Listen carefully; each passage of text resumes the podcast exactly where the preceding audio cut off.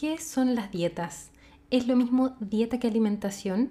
¿Por qué el término dieta tiene tan mala fama? De esto y un poco más hablaremos hoy en el episodio número 10 de este podcast. Pero antes déjame contarte quién soy. Soy Paula Estefanía, profesional de salud apasionada por la nutrición, la ciencia y la cocina basada en plantas. En este espacio encontrarás consejos útiles, experiencias y conocimiento basado en evidencia, cuyo propósito es ayudarte a nutrir tu cuerpo y mente desde el amor propio y la compasión. Además te daré herramientas para que puedas construir y disfrutar de un estilo de vida realmente saludable. Así que dicho esto, bienvenidos y bienvenidas a Nutritivamente, un podcast de salud y bienestar. ¿Qué son las dietas? En griego la palabra dieta significa modo de vida y hace referencia a los comportamientos que mantienen en equilibrio la salud de las personas. Hoy en día también podemos definirla como un patrón alimentario específico, lo que sería la alimentación de una persona independiente de lo que esa persona coma. Por ejemplo, sería correcto decir, mi hermana lleva una dieta vegetariana o la vecina tiene una dieta omnívora. Y a pesar de que dieta y patrón alimentario son sinónimos, entre comillas, creo que la palabra dieta se ha tergiversado para mal en los últimos años y esto es a causa de las dietas restrictivas. Por lo mismo, yo también suelo evitarla y prefiero hablar más de alimentación porque el término dieta nos suele llevar a pensar en algo que restringe o en algo que se hace casi exclusivamente para bajar de peso. Hablemos entonces un poco de las dietas restrictivas. Este tipo de dietas suelen ser planes de alimentación en los cuales se prohíben ciertos alimentos o se restringen otros con la finalidad de lograr una ingesta calórica baja, logrando así una pérdida de peso, en su mayoría. No todas obviamente, pero en su mayoría las dietas restrictivas han sido creadas con este fin, que es bajar de peso y tienen la particularidad de ser hipocalóricas o bajas en calorías, es decir, que otorgan menos energía de la que el organismo requiere para poder cumplir con sus funciones. Se centran en la energía medida a través de las famosas calorías que tienen los alimentos. El comer menos energía de la que nuestro cuerpo requiere de alguna manera obliga al organismo a ir en busca de reservas de grasa y otros eh, macronutrientes para poder generar el combustible que necesita pero esa pérdida de grasa generalmente va acompañada también de pérdida de agua, pérdida de masa muscular en la mayor parte de los casos. Este tipo de dietas puede tener repercusiones en la salud. Algunos de los efectos nocivos de las dietas restrictivas son alteraciones hormonales, como la amenorrea, por ejemplo, que es la ausencia de la menstruación, y que se da sobre todo en dietas que son más bajas en grasa. Este déficit de ácidos grasos esenciales también produce una disminución de otras vitaminas liposolubles, como por ejemplo la vitamina A o la vitamina D, lo cual acarrea también efectos negativos a nivel óseo y que se relaciona con más cantidad de osteoporosis o riesgo de fracturas.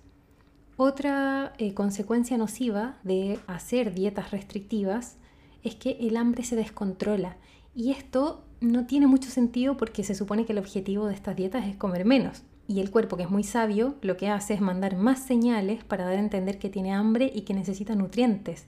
Entonces todo esto activa un cuadro de estrés en el organismo donde el cuerpo empieza a secretar distintas hormonas y neurotransmisores que hacen que tengamos más hambre.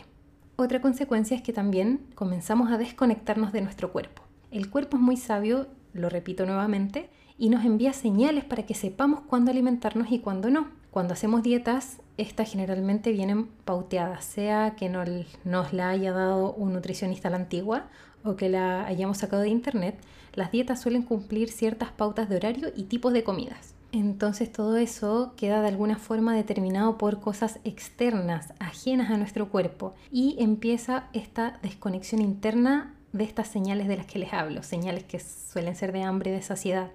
Entonces nuestro cuerpo de alguna forma, entre comillas, piensa que como no le vamos a dar comida o los nutrientes que necesita, la próxima vez que coma va a tener que aprovechar esa instancia al máximo y de cierta forma va a tener que comérselo todo. Entonces supongamos que después ya no pudimos sostener esa dieta, va a costar muchísimo volver a recuperar esa conexión que perdimos con nuestro organismo y con esas señales. La buena noticia es que sí se puede recuperar. Es difícil, pero se puede. Otro aspecto negativo de las dietas restrictivas es que la relación con la comida empeora.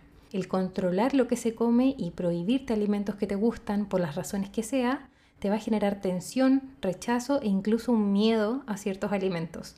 Te va a generar más ganas o más ansiedad de comerlo igual y mayor riesgo de desarrollar algún trastorno de la conducta alimentaria como por ejemplo atracones o bulimia. Las razones por las que esto ocurre son muy similares a las que les comenté antes. Nuestro organismo y nuestras células no saben que están dejando de recibir nutrientes porque queremos ser más delgadas o porque queremos parecernos a alguien que vimos en internet. Solo entiende que por alguna razón que no entiende hay escasez de alimentos ahí afuera. Por lo tanto nos va a pedir más comida después o con lo poco que le damos va a guardar más reservas. Más consecuencias negativas de esto. Bajo rendimiento intelectual y físico, y esto se debe a la restricción de calorías y a los posibles déficits de vitaminas y minerales. Esos déficits también pueden conllevar eh, a rasgos más visibles, como por ejemplo debilidad en las uñas, pérdida de cabello, eh, que nos enfermemos más por la supresión del sistema inmune y además muy probablemente vamos a dormir peor, vamos a estar más irritables y con pocas ganas de hacer cosas. También algo que sucede en la mayoría de los casos es que el peso que se pierde se recupera en igual o en mayor cantidad y es lo que llamamos el famoso efecto rebote. De hecho, está demostrado que en el 95% aproximadamente de las personas que pierden peso a través de dietas restrictivas lo van a recuperar e incluso en mayor cantidad durante el transcurso de los meses o años siguientes. Y esto sucede porque ante reiterada restricción eh, de ingesta calórica se activan estos mecanismos que intentan contrarrestar esta restricción que alteran nuestra termorregulación corporal, que reducen el gasto metabólico basal y por eso al abandonar cualquiera de estas dietas el cuerpo tiende a recuperar ese peso perdido con mucha facilidad. Y eso que no estoy hablando de las otras consecuencias como por ejemplo los sentimientos de frustración, de culpa, ansiedad e incluso depresión porque al llevar a cabo este tipo de dieta se produce un ciclo reiterado de pérdida de peso seguido de una posterior, un posterior efecto rebote y este tipo de comportamiento incluso puede llegar a ser adictivo y a la vez frustrante. A eso se le suma toda esta mezcolanza de emociones que puede generar un proceso así de disruptivo.